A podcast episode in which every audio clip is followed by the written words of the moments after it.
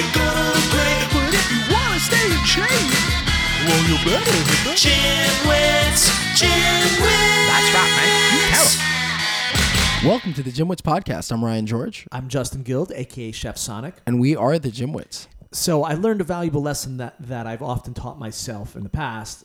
Um, but sometimes, you know, it, it never takes one time to, to, to reinforce a lesson. You got to burn your hand a couple times.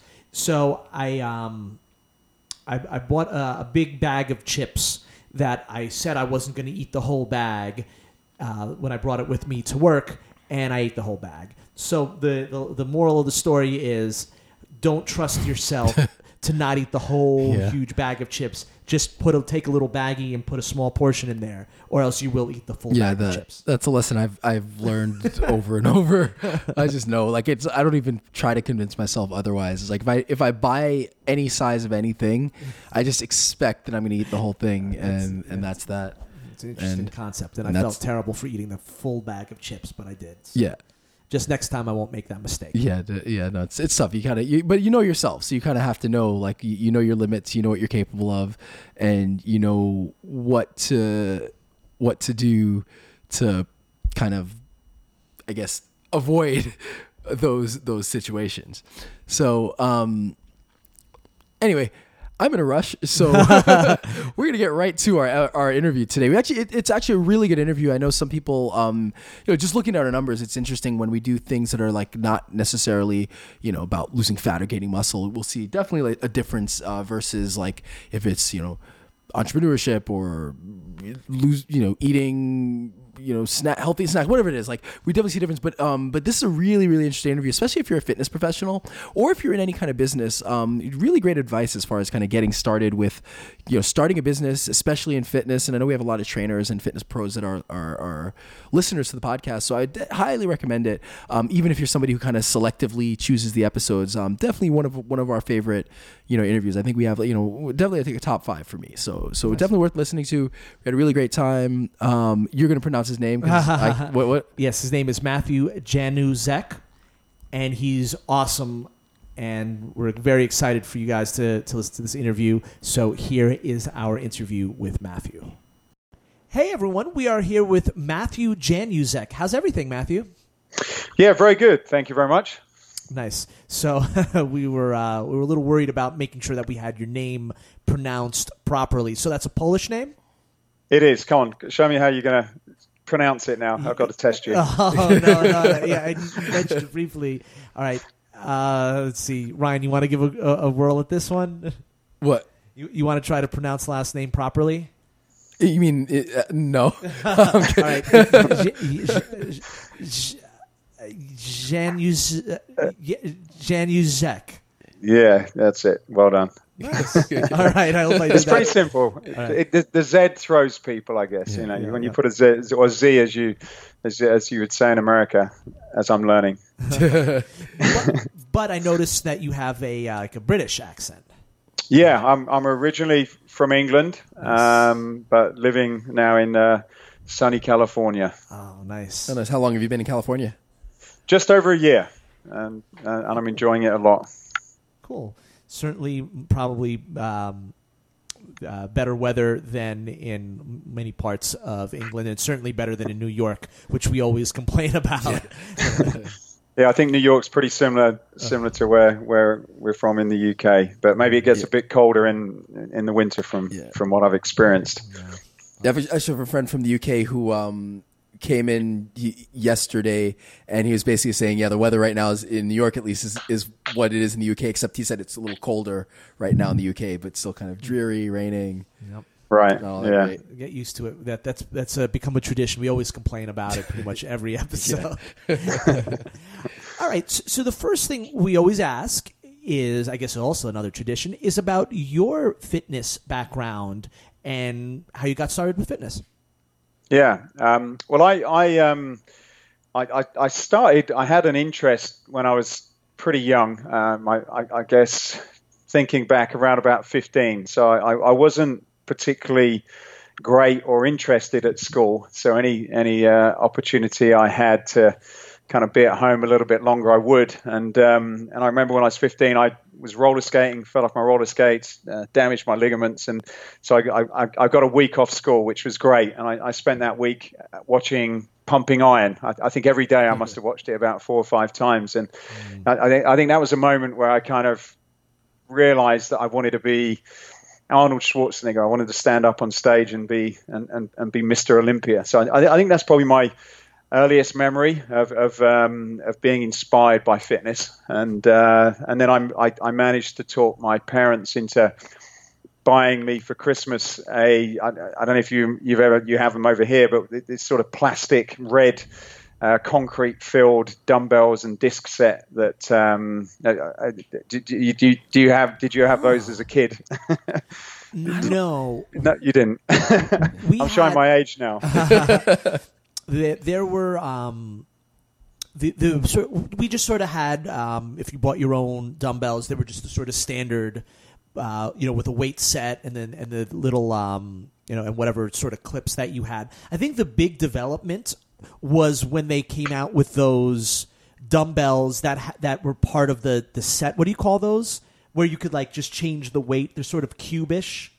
Oh, right. the power blocks? The, the power blocks. Yeah, that was sort of the big development. We were a little older by then. That's more recent. Yeah. Yeah, that's been pretty well. Yeah, a little more recent.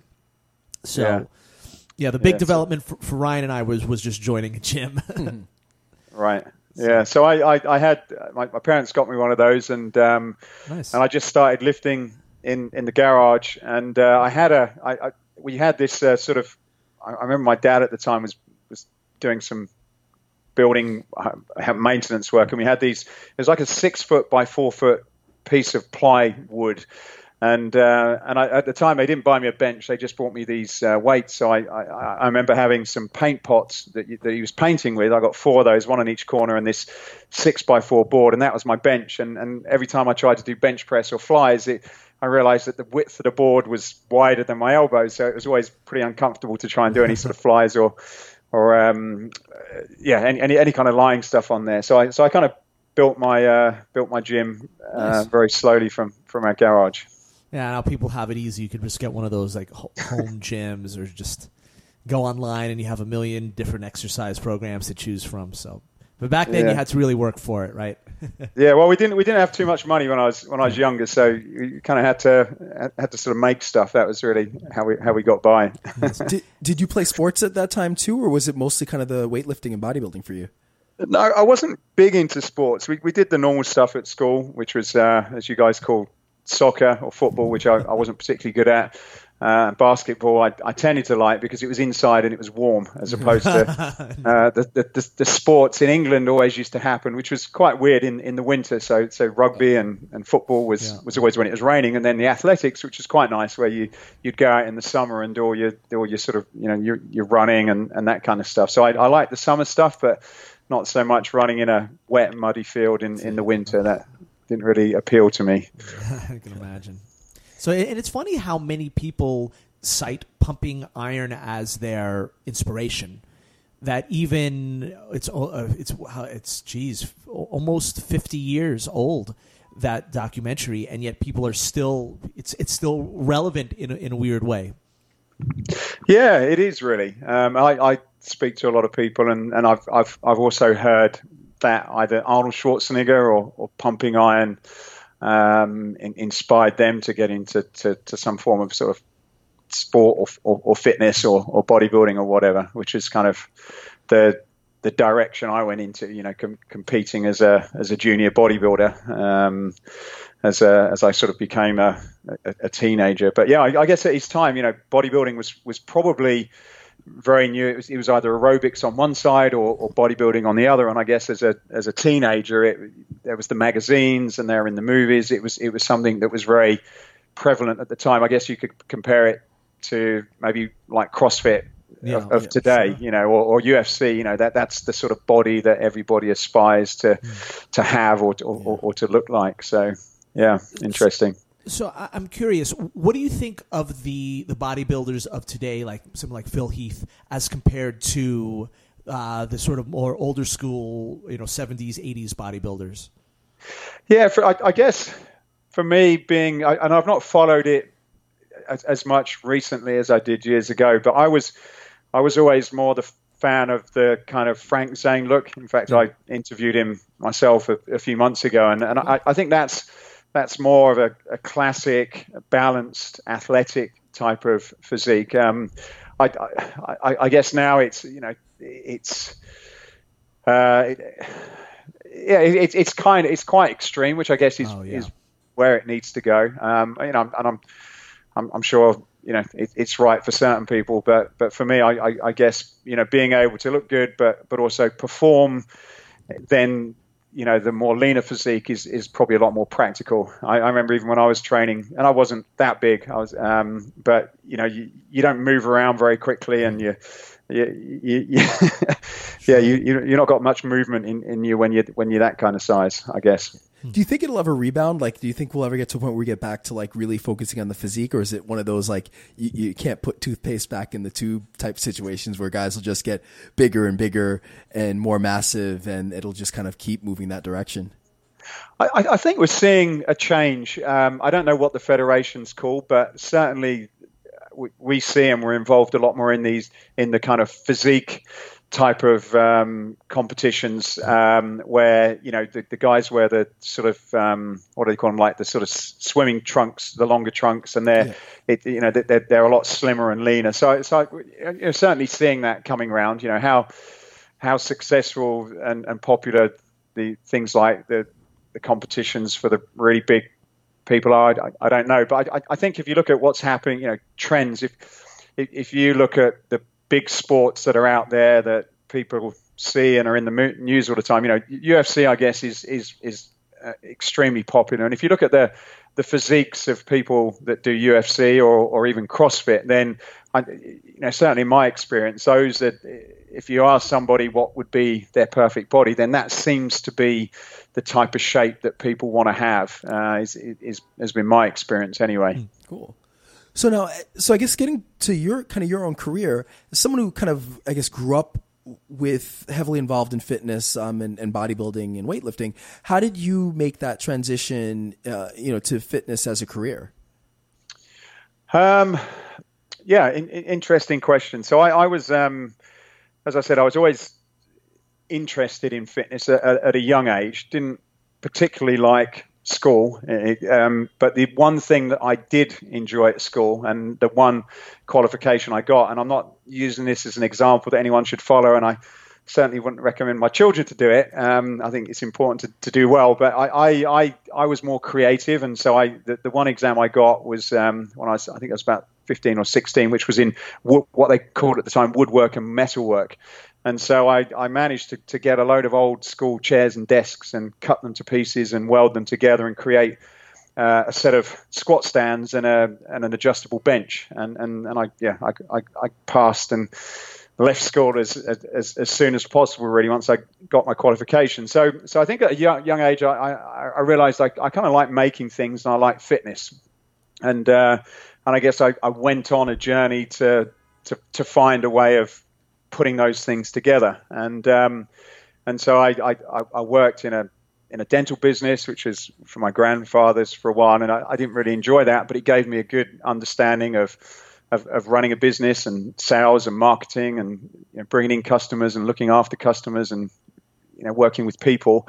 Uh, and then in the evenings, I used to do what I kind of enjoyed, which I, I used to work in bars and nightclubs as uh, as what we call in England a bouncer or a doorman, um, and and that allowed me to hang around the guys that used to be either owning gyms or working in gyms or competing. So I could I could learn about what to eat and how to do my posing and different types of training and to get new training partners. So I I, I, guess through my sort of teenage years, I, I, I, did a day job to, you know, earn some money, and then I did an evening job to earn some money. But but sort of, you know, combine that with um, with, with my, my passion for for fitness, and um, and I, I, did I did that I, guess up until my early twenties. Couldn't really find out what I wanted to do, but I guess when you're young, you in, in my experience, it was more about enjoying life and meeting girls and having fun and working out. So what, what, more, what more is there to life than that? Sounds like part of my life as well.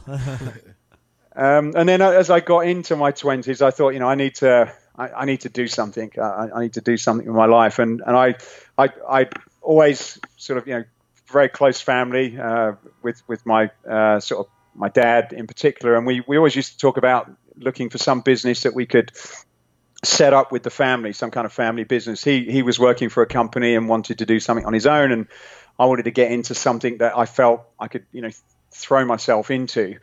And um, and I was in the gym one day, sit, sitting there on the on a corner of a. I remember it very clearly, sitting on a bench bench press, a flat bench, and just in between sets, and looking over to the left, and in, in the in the gym in those days, you'd have the bodybuilders that would work out in one side, and it was just just literally weights and dumbbells.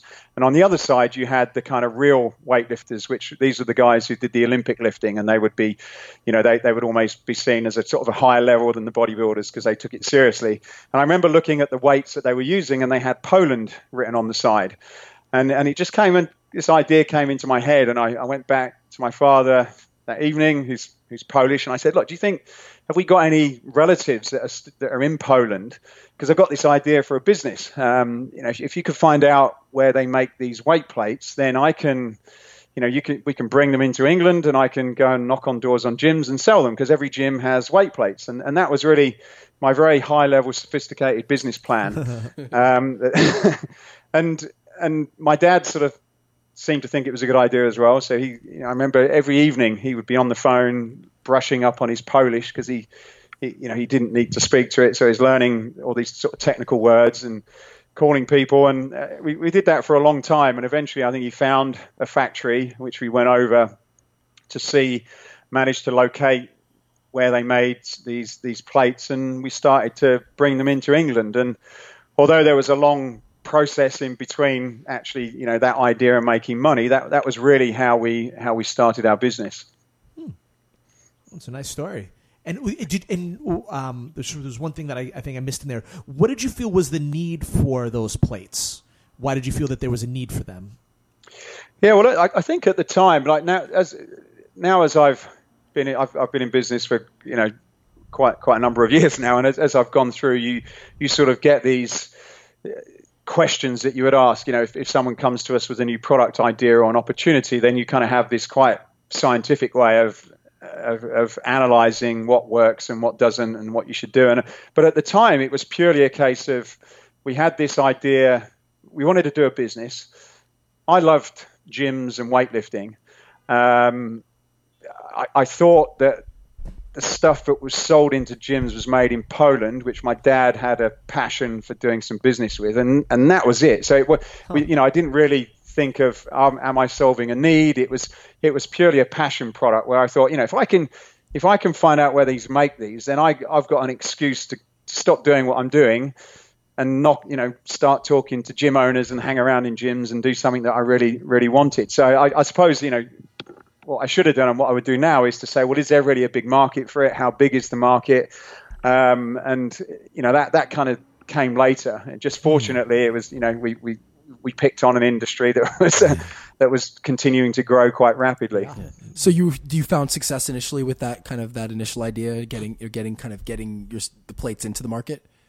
Yeah, we started off with with bumper plates, and and at the time it was if if you you know what we what we realised shortly after is that uh, bumper plates were, you know, they're, they're, they're, suddenly very popular now. You know, within the last five years, CrossFit have yeah. made them extremely popular. But if you think, if you think about 10 years, even 15 years ago, you didn't see them in gyms. So, so we kind of, I, I had this idea of bumper plates being what gyms needed, but it actually wasn't. And, and going back when the business started just over 20 years ago, the gyms were about 60 to 70 percent cardio. So that so so what you were doing is getting these new types of fitness centers that were almost like very cardio based because at the time that was really what you needed to get in shape. So you'd have treadmills and bikes. Um, you'd have machines, fixed machines, and then you'd have a really really small freeway area because that wasn't popular. And in, in some of the clubs in England, they, you know, they even thought that free weights were dangerous and members couldn't be left on their own. So some some gyms at the time actually took the free weights out of the area. So so we kind of came up with this idea that we thought was popular, and and you know we were almost like at a stage in the industry where it wasn't quite as popular as it needed to be. So we we took the concept of making a disc, which was a piece of steel with rubber around it. And then we said, well, actually, we can, if we put these, make these discs smaller and put them together and put a bar in the middle, we can create a dumbbell. So we we went from discs to to dumbbells, and then people need racks and and you know over that period of time we've expanded into kind of a lot of different areas and unfortunately the direction that we started in is the direction that the industry moved which is which is at you know using free weights and kettlebells and ropes and, and bars which which I started off you know 30 years ago when I you know that's the type of training I was doing back then hmm.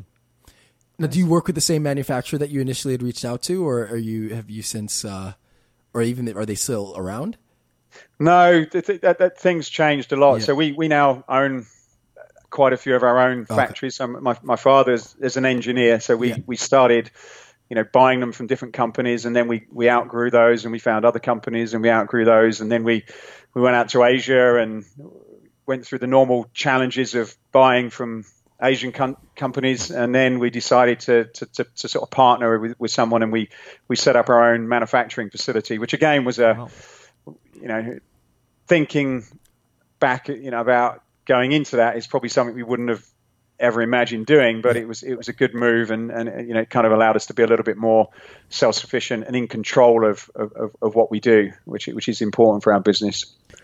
So. Uh, I'm sort of going to put you on the spot with this question, or is that sort of a two two part question? And I'm maybe this would even change from day to day your your response. But as an entrepreneur, what are sort of your I know this could be extensive, but what are the the best tips that you can give aspiring entrepreneurs? And also, I guess the second part, what were some mistakes that you made that you could that you could almost warn people about? Yeah. Yeah, well, how long you got? Uh, I think, I think, I think I, will address the first one, um, the, the, first one first. I, I think you know, in terms of uh, what was it? What what kind of lessons? What were some of the, what lessons was it? Uh, yeah, sorry. it's it's um I, I love the uh, one of my favorite uh, quotes from, from my favorite authors uh, writers uh, Oscar Wilde says that experience is the name that we give to failure. So. yeah, absolutely. Yeah, yeah, and that, and that, that that's very true. I, I think you know in terms of what you know what what um, advice or, or experiences I've, I've had, um, you know, there's, there's, there's many different things, but I, I think the first, uh, you know, if I, if I was to narrow it down and, and to, to probably sort of focus on a few things that I guess most people don't realize when they're going into it. And, and uh, certainly in the, you know, if you, if you look at where we are today with, with um, the internet and, um, you know, a lot of the things you can read on social media, or on YouTube about being able to be super successful in you know in, in 60 days or in six months or in one year and being able to drive around in a Lamborghini. I, I, think you know I've I've met and interviewed a, a lot of people and, and, and, that have been very successful, and I've never met anyone that and, unless they happen to win the lottery or you know just were in a very unique situation that, that, that that's happened to them. Uh, most of the people and even the ones that have succeeded on a massive level quite quickly have generally had a sort of a 10 year story that leads up to that moment of them having an overnight success. So I think the first thing that, that people, particularly sort of younger uh, entrepreneurs that, that I, I speak to, um, is important that they realize is, is that there's no such thing as, as an overnight success and, and, you know, getting into any kind of business um, you know, you, have got to go into it with your eyes wide open, and you've got to be prepared to work extremely hard. Um, you've got to be prepared to, to, to, work without making a lot of money for, for a you know pretty decent amount of time, and and you've you've got to be committed that whatever you know comes in front of you to stop you, and, and there'll be lots of those things that, that you're going to continue to go through that and, and, and to be successful. So I, I think the first thing is you know is is the you know not not not kind of being not not going into it to think that you, are getting into business to make loads of money really really quickly and have a Lambo and and, and you know have that type of lifestyle because you know that that will come but it, you know it's, it's, it's going to take a, some time. I think that's I think that's probably the, the sort of first uh, and most important one that that people um, get a little bit sort of um, misguided on. I don't know whether you you know you, you've sort of heard or experienced that before at all. Oh, sure. oh, yes. yeah, so I, th- I, think that's the first one. And then and then the second one, you know, being an entrepreneur, it's, it's, it's a lonely, it's a very lonely business. You know, you're most of the time, particularly when you're starting, you, there is, you know, it's yourself, maybe one or two other people that, that you get to come along and, and help. You know, in my case, my mum used to help me out part time. You know, she would be, she, you know, there's four of us in the family, and she would be doing a normal stuff and picking up the phone when it came, and we get very excited that someone's on the phone. But I, I kind of had my mum doing it to make people think that we're a, a bigger company, and we, uh, you know, we had we had other people uh, other than myself. So so so, you know, it, it, it is it's a it's a lonely process, and, and you've you've got to. I, I think people need to spend that time on on their mindset because you know you come off the back of a small failure or lost order or dealing with the banks or cash flow or whatever and and and you've got to be able to quickly pick yourself up mentally and um, and or you can you can spend a lot of time going through a, a, very painful mental experience which I've done as well.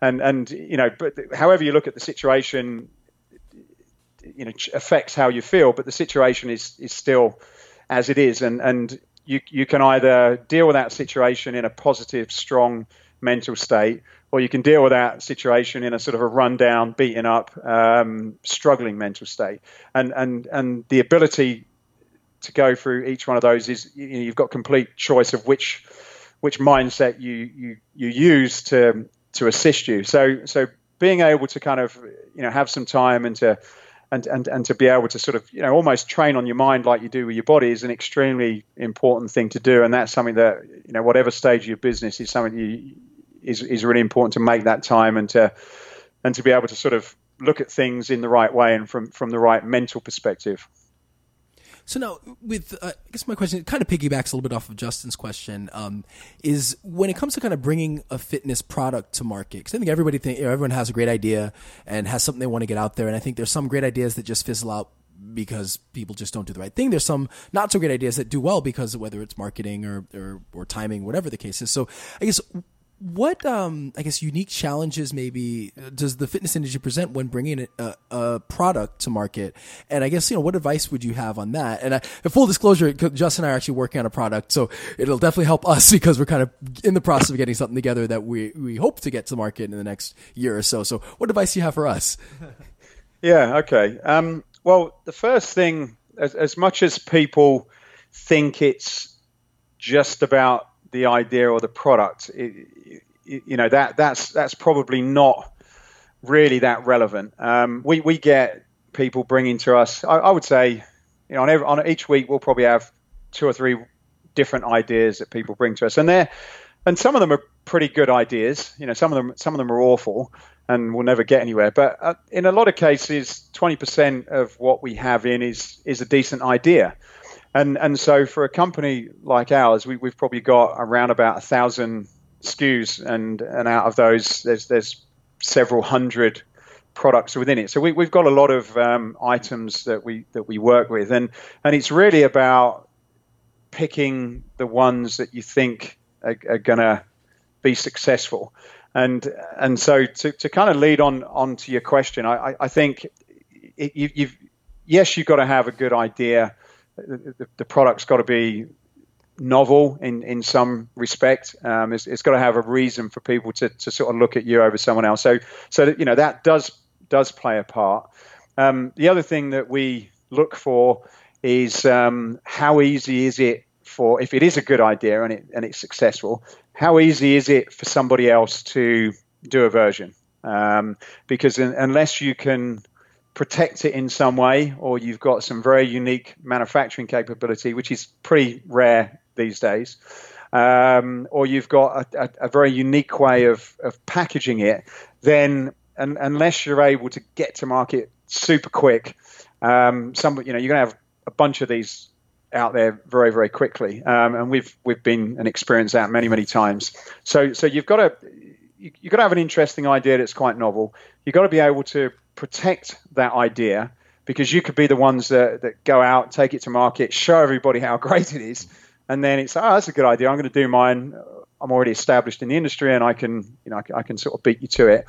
Um, and then then it's how to you know, there's different types of products. You, you've got products which I would say are things that people quickly understand. So let's say a kettlebell. You know, maybe you came up with a kettlebell for the home that could be, you know, you could adjust the weight and you could change the handle and, um, you know, there's a few funky things that you could do with it. And but you know, if, if you if you spoke to someone about it and said, I've got this funky kettlebell, then it's an easy sell. People know what a kettlebell is, and, and they're going to quickly jump on the back of it. But if you've got this sort of crazy ab gizmo that people have never seen before, and you have to, you know, you have to work out with it in a unique way, and there's a unique training system, then then that's a lot more difficult to get people to to be able to buy it. You know, that your your marketing is is going to be a lot more complex. Um, you've got to tell a story and explain the story. Um, it, you know, it's, it's good in some ways because if you can make that work, then it's very difficult for people to probably imitate it as easily, but it's it's a lot more difficult to to get it out to a lot of people, and unless you're really good at you know social media, or unless you can partner up with someone that's going to have the ability to get it out there very very quickly and tell that story. Um, so I think those are the key things, and then then beyond that, you know, looking at manufacturing, then you know where you're making it, what are the price points? Um, is is it a price that people are prepared to pay? Um, are you going to be selling direct, or are you going to be working through distributors? If you're working through distributors, is your margin structure right so that you know everybody can make the right amount of money from from the different product? Um, and and then you know I, I, guess probably this should come a little bit sooner, but you know who is it you're selling to? Um, you know what's your what's your core audience, and what markets do you want to be selling it? Because that will affect the countries that you create your IP around. I, creating IP is very, very expensive. Um, so, you know, if you want to do it in the US, that's fine. But then if you want to take it internationally and you believe there's an opportunity, then you're suddenly getting involved in a lot of money. And you kind of have to make those decisions fairly early on.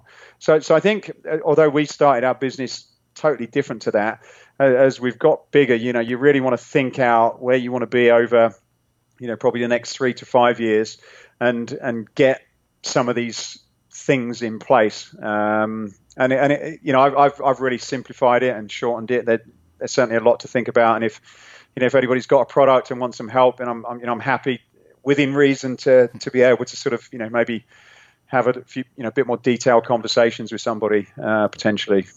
Cool. You, you, had a captive audience there. That was, that was some great, great advice. That is great advice. Uh, w- one detail about that, that sort of that, uh, well, there's actually so much in what you said that we've been worried about. We're certainly worrying about uh, uh, imitations because we feel like our, our product um, is is we haven't found anything like it, and it's very simple. So we're just worried that if the second it goes on, someone is just going to say, "Oh, well, I can do this with one little change to it." And you know, we've been worried about you know we're working on patents and all that stuff. So it's the whole thing is is a very daunting task. Um, yeah. So that's certainly one thing we've been concerned about. Uh, well, another thing that we, have sort of also been uh, wondering, and we'll have to pay you a, a consulting fee. is um, you, you, talked about the, the price, and we've been wondering about the, the, the price point because we see certain items sold, and we're like, that's a, a bunch of uh, of cheap plastic colored red, and they're selling it for fifty dollars a pop. And then you see uh, items that might be in an infomercial or something like that that are significantly cheaper that look like they're better products. And so I, am really curious as to how the, the industry, the fitness industry especially, decides on the prices for their products because some are very cheap, but they charge a lot, and some seem to be more and then seem to be reasonably priced. Mm. There's there's uh, several different business models, and you know depends on what market you're selling to. So if you are selling to the consumer market, it's it's a very high volume potentially low margin business, depending on how the, the you know how many people are in the chain. And if you're selling into the commercial market, it's generally a lot lower volume. And the you know when in terms of support and warranties that you have to offer, um, you know you, have got to have enough money in it to, to, support them. So when people look at a product and say, "Oh, I've seen that on Alibaba or eBay or whatever," and, it, and I can buy it for like ten dollars or twenty dollars, and it's being sold for X. You know what, what, what you've got to realize is that a lot of there's a lot of other things that are built into those margins that, sure. that um, you know, people don't always take in for granted. So, you know, just simple things like bringing it into the country, freight, for example. Um, you know, freight is pretty expensive, and then when you get it in, you've you've got duties, and then you've got to warehouse the product. Um, then you, potentially you may have some sort of reseller in between you, if you know, if you're just an importer, a wholesaler, and then you could have a reseller that that maybe has a, a store, a bricks and mortar store or e-commerce store, and they're doing ads, so they want to make some money out of the product, for example. Um, you know, you need to make sure that if, if there is any issues or servicing, you've, you're able to look after the customer and supply it. Because if you are going to Asia and you're not experienced, which a lot of people who do it aren't, then you know the, some of the Asian factories are not that great. So you're going to have to be prepared to you know to, to pay for some of this out of your pocket because they won't necessarily support you. So that so there are um, a lot of things to take into consideration when making your pricing and, and just because you've got it at a certain price and say well I, you know I only want to make 20% or something you, you have got to I, I, guess get with someone that kind of understands all the different elements that are in there otherwise you'll be selling thousands of units which which can happen and then realize that you're not making any money. And it's very difficult then to go and suddenly put in a, a, a huge price increase um, if something like that, that, that happens. And, and that does happen regularly when you're buying from Asia. You know material issues and um, shortages and and uh, you know oil prices they all affect um, prices. And the factories will just put you know they, they can put their prices up quite quickly. So you've got to make sure you're covered on that. And same and also exchange rates. You know they depending on where you're selling the Chinese currency changes against the US dollar and you and you've got to be thinking of, about that as well. So I guess there's no simple answer but and and I, I, don't know what products you're referring to, but you, you've got to understand the model that you need to go to market. You, you need someone to help you to understand all those different bits within the um, you know within your profit that you've got to take out and then then base the price accordingly and the other thing you're doing you know it's a if you are buying and selling products it's you need a, a lot of cash because you're mm. prepaying for these products potentially before they even start production so by the time you've got it into your warehouse that could be 60 even 90 days potentially and then you need to sell it so you could be another 60 or 90 days so somebody's got to unless you've got it yourself lend you that money and as we know, money's money's cheap, but it's not it's not free. So there's a few things to consider. Wow, it's really making me think about everything. Now, um, what do you think about Kickstarter and that whole crowd funding concept? And do you think that it? I've heard that it devalues a product. Do you believe that? And what do you think about going the Kickstarter route?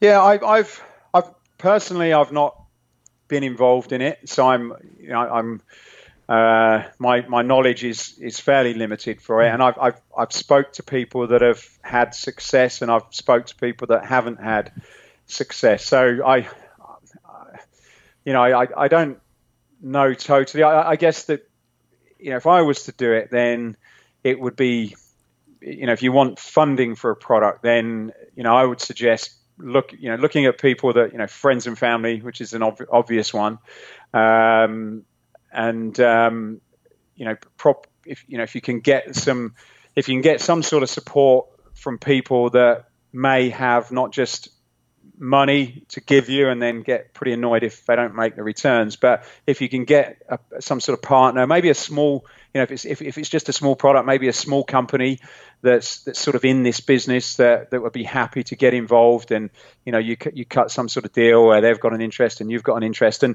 you know if, if they've already been doing it then they can probably help you with a lot of the stuff that you're not going to know until you got into it and you've probably lost a lot of money you know that that's how you get your experience. You basically pay for it indirectly. So so I, I, would suggest you know maybe looking at other companies that that you have been recommended to that are that have got good reputations where you can sit down and say, look, you know, could could we potentially work together in somehow? I, I think that's probably in my mind more effective, but I, I don't know enough about the platform and I may not be doing it justice. That sounds about right. I think from what you know, the kind of my own experience with it and what we've you know, kind of what we've I've researched as well. So now, um, I guess a question for you, kind of as, as an entrepreneur, what lessons did bodybuilding teach you that transferred over to to being an entrepreneur? Um, well, in, in, in, terms of our, there's probably a couple of different ways. In um, in, in terms of me personally, uh, I guess one of the stories that that always sort of sticks with me really um, is that I was I was training for a competition and I had a I had a guy that was um, he, he was my I suppose inspirational inspiration when I was younger. He was you know he was six foot two, solid muscle, ripped. He, he he had the kind of body that I looked up to, and I and and when I first came in the gym, you know, he was the biggest guy in the gym, and I thought one day I want to train with him. I, I want him to be my training partner, and and as it happened, he was, and um, and we started training together. His his girlfriend was doing one of the physique um, competitions, and I, I was I was doing the junior, and um, and so we you know we trained together until until it was kind of getting quite I can't remember exactly how far out, but it was in a quite an important part of my preparation and he said, "Look, you know, we've got a got a lot going on with my girlfriend and a, a, a, her um, competition. We're not going to, you know, I'm not going to be able to train with you now." And so years ago, I, I didn't couldn't afford a personal trainer, so so your training partner was your motivation. That, they were the ones that just got you in the gym. You know, you I'd finish work at seven, and then I I'd go to the gym, and it was cold and it was dark, and and so being used to always having a partner that was going to meet you there and you know get you to do those extra couple of reps was you know mentally that's kind of what you needed when you was you know you wanted to win, a competition. So suddenly at that point, not to have a training partner and knowing what your options are uh, for the other people who, who probably weren't going to push me as much as what this this person did, uh, you know, I had to kind of really shift my mindset. And I, I remember going in the gym one evening, and it, it was a terrible workout. And um, and I thought, you know, I'm going to have to do something about this. I'm going to have to work out a way of, of, you know getting myself engaged without a partner. I'm going to just have to have to accept that. And and I, I you know I went back and, and, and thought it through and and and I, it was that that point where I sort of made the decision that look I don't need a training partner. I, I can do it on my own. And um, you know if, if someone wants to jump in with me, great. But I'm I'm going to create that level of motivation uh, from inside of me to push myself just as hard as, as I had somebody externally to, to, to push me. And, um, and, and, and I, th- I think in business, it, it's, it's very similar. You know, as an entrepreneur, no one's there telling you, you know, do one more rep, you know, do that a little bit better, push that a little bit better. Um, you know, you don't got a boss uh, or anybody to tell you to do that. So, so if you want to be the best in, in, in your business, if you want to be a market leader and, you know, be the most successful company you can be, then you have to be your own internal, I guess, coach or training partner. You have to be saying, right, come on, one more rep. You know, just push it. And and, and I guess that's you know it's probably one of the one of the big lessons I got from from bodybuilding. And you know, even to this day, um, in our brand manual, on the back we've got a, the statement is is literally one more rep. That's that's on the back of our. Mm back of our brand manual, and it, and it just really means okay, when everybody else thinks they're finished, we're going to do one more, and and not not because anyone's telling you, you know, because you're doing it because nobody's looking. You, you know, you're doing it off off your own back. Cool. So now, can you tell us? I know you talked a little bit about it, but can you tell us a little bit more, a little bit about your business now? Has it evolved um, to the current day? And are there any interesting, cool new products that that you you've got, or products or projects that you might have um, going on? Yeah, so we, we started, as I said, we started in a spare bedroom. We didn't very similar to, to probably you guys. I, I, I was doing it with my with my dad as opposed to a, you know like you guys a couple couple of mates. And so we started with a spare bedroom and, and we didn't have any we didn't have any finance because the banks wouldn't lend us money because it was a bit of a crazy idea. We didn't have a brand no reputation no contacts in the industry. We just had a lot of passion. And and so I always say when when I'm doing presentations you know that can get you quite a long way. You know, if you're if you've got that passion and you really want to do it, then regardless of all the other stuff I've said, you, know, I, we, we certainly demonstrated it, it can make it work. And we, we went from, you know, spare bedroom to where we are today. We, we, we have distribution in 80 countries around the world. We have four direct offices. So we, we have office and warehouse in, in England, just north of London. Uh, we're in uh, Soest in, near Dortmund in Germany, office and warehouse. We're in uh, Bangkok in Thailand. And then we're in um, same sort of sit, uh, situation in Cincinnati in the United States. So we have our own offices and then we have distribution. And we're probably, I think we're probably the biggest in our category at the moment in the in the commercial fitness space, and most of the major fitness brands that you're aware of will, you know, we we work with most of those and have done for a for a number of years. So. I, guess you know very very proud of that and very proud that you'll see our products in a lot of places. I, I guess one of the key things that you'll see is if is, is we do these big big colourful tires um, that you can do lifts and flips and farmers walks and that kind of thing. Um, but but generally as a company we're, we're about innovation and, and you know i'm excited about products and i'm always looking for new exciting or creative ways to motivate people to want to work out because working out isn't easy as you know as we all know. Um, you know sometimes even if you're super committed and you've been doing it as long as i have there's times where it's like oh you know I'm going to struggle to get in the gym today, but you do it because it's it's part of who you are. But I always imagine a lot of the people that have not been doing it that long and maybe a little bit overweight and out of shape and feel, you know, feel uncomfortable walking in the gym.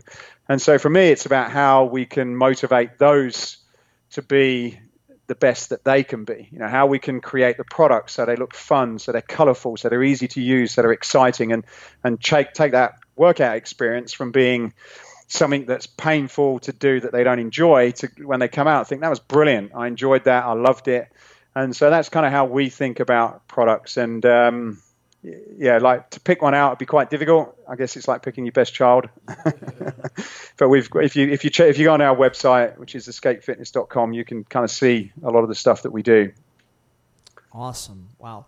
And um, tell us about the podcast. How did you get into that um, well, we uh, I, I, had a friend who um, who has a podcast called The Disruptive Entrepreneur, and uh, he um, he he'd been doing it for about two couple of years when when we started talking about it, and um, he, he, you know, we had the conversation. I was a guest on his one, and he said, "Look, you know, you you really should think about this because it's a great way of um, it's a great way of meeting people.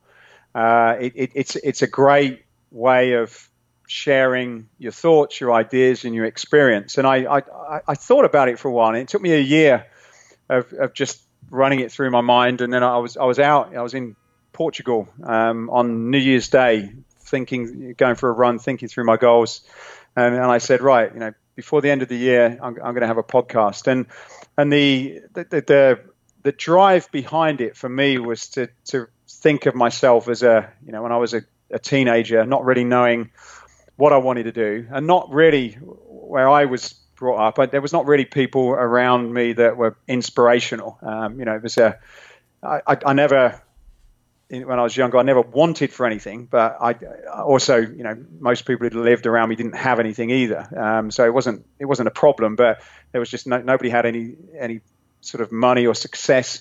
So there was no there was no role models for me to say I want to be like this person. And as I got older, I started to travel and and and were were more inspired and and believed that you know different things were possible. And and so with a podcast it was like well if I, I, you know what what would have been great for me at that age was to hear about other people that had probably been on my journey that had that had done the extraordinary that have gone on a path and and understood what they were thinking about and what they you know what some of the steps they took and how they achieved and what's what went wrong and and and just to kind of make it seem as though it's normal because if you've never done it before you don't understand this stuff. You don't know that you're going to fail a lot and you don't know it's going to be difficult and you don't know how long it's going to take. So it was really just to, to you know number one to to give people inspiration. And and certainly since we've done it we've had a lot of people that have jacked in their jobs and started their businesses because they've been inspired by other people. And then the second thing is as you know in my sort of position in the company i do travel a lot. Um, you know most months i'm in another place or country around the world, and and I, I get to meet a lot of people, and I I thought, you know, how can I make more value out of the time I'm spending away from from my family, and and so it was really to say, like, you know, if I'm having a meeting, if I'm meeting a, a great fitness leader or an inspiring person, then okay, let's have the business conversation, but let's also you know let's share your knowledge and and let's record that and and let's sort of amplify that out to thousands of people. And, and so that was a way of me really thinking about, well, making the most of the time, uh, short time that I have, um, you know, providing value back to people, telling a bit of a story as, as well as doing, you know, what I, what I do as my job on a day to day basis. Oh, that's great. So, um, where can people find you? Like, what's the best? Do you use social media um, through the website? Like, what's the best way for people to find, get in touch with you, um, find out more about you, your podcast, the, your company? Yeah, so if you, um, our, our, podcast is called Escape Your Limits. Uh, you can go to iTunes or SoundCloud or Stitcher. Um, so that's that's one place. Um, you can, you know, keep up to date with what we do and and you know some fun stuff on on Instagram, uh, which is just my name, Matthew Januszek. Um, uh, LinkedIn I, tends to be a little bit more business focused. Um, so I, you know, if, if, it's sort of the professional side of, of what I do, then uh, you know my name again, Matthew Januszek on on LinkedIn.